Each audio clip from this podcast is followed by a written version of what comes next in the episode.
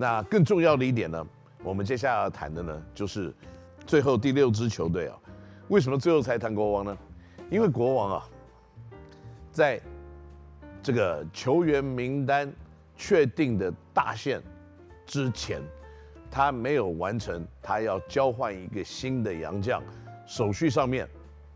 还有这个流程上面，最后拿到实质的纸本上面的证明。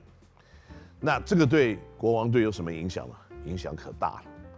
因为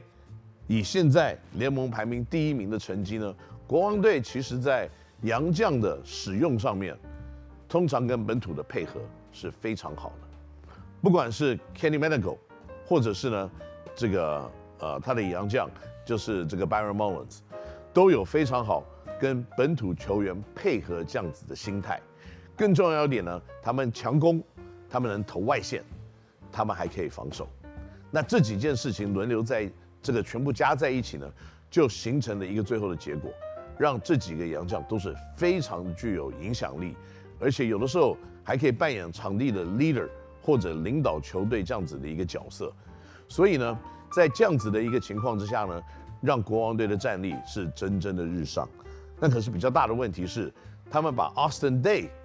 放去给意大利联盟打球了。那本来要找的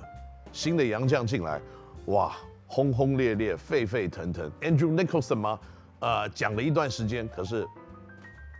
只听大家都在讲名字，但是却没有看到人从机场走出来。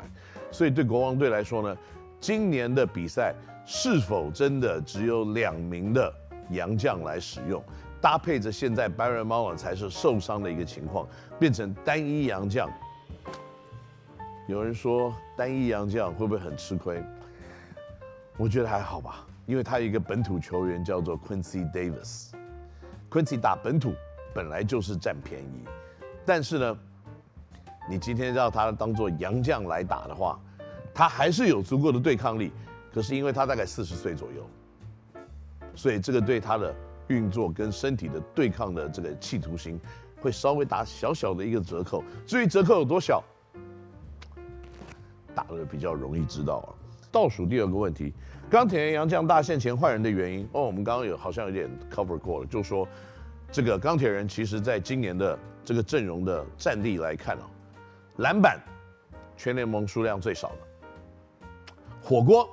全联盟状况最少的，让对手禁区得分及自己本身的禁区得分全联盟最少的，所以呢，在这样子的一个情况之下，可能必须要考虑。篮板拿捏的积极度更高的一个洋将，可能在体能上面有更高水准的一个洋将，可能在禁区的攻打或者企图心来看有更强的一个洋将。基于这样子的一个条件呢，外面找了一个半月两个月吧，嗯，终于看到了一个人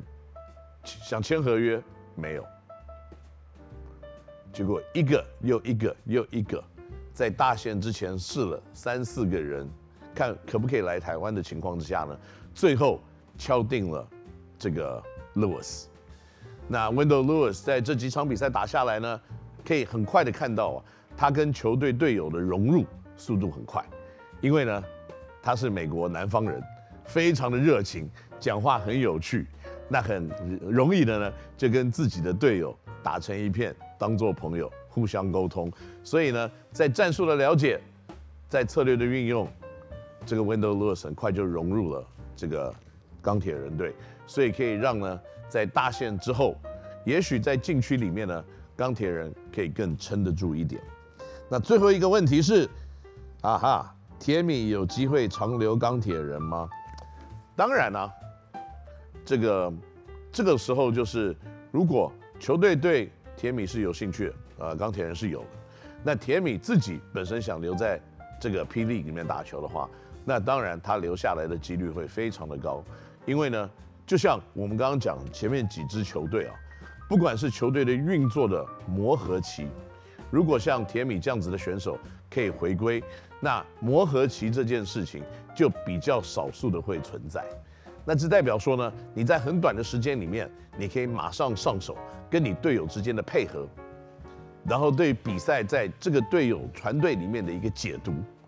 或者怎么样呢？来鼓舞自己的队友，因为大家都是朋友，大家都熟悉了。这几样东西里面呢，都是可以很快上轨道的。